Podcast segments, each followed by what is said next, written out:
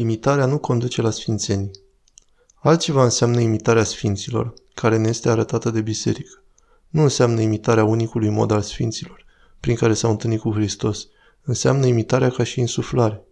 Adică mă inspiră și imit dorul Sfântului pentru Hristos, dorința lui de a posti. Însă modul meu de a posti are de a face cu mine, pentru că eu am un caracter deosebit de ceilalți. Rezist sau nu rezist? Cât rezist?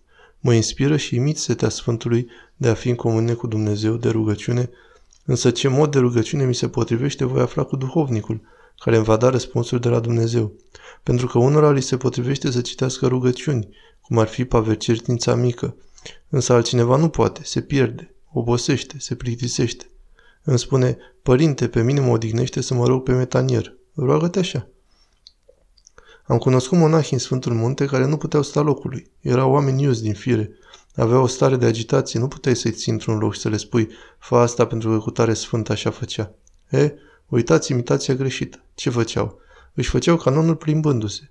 Am mers foarte de dimineață la acea mănăstire. Mă trezise și nu era somn. Am mers de dimineață în pronaus, era întuneric, nu aveau curent electric acolo. M-am așezat într-un colț și văd un monah plimbându-se în sus și în jos, în sus și în jos, și când am întrebat, mi-a răspuns că își făcea canonul. Un altul mi-a spus, părinte, îmi iau metalierul și voi merge să mă plimb.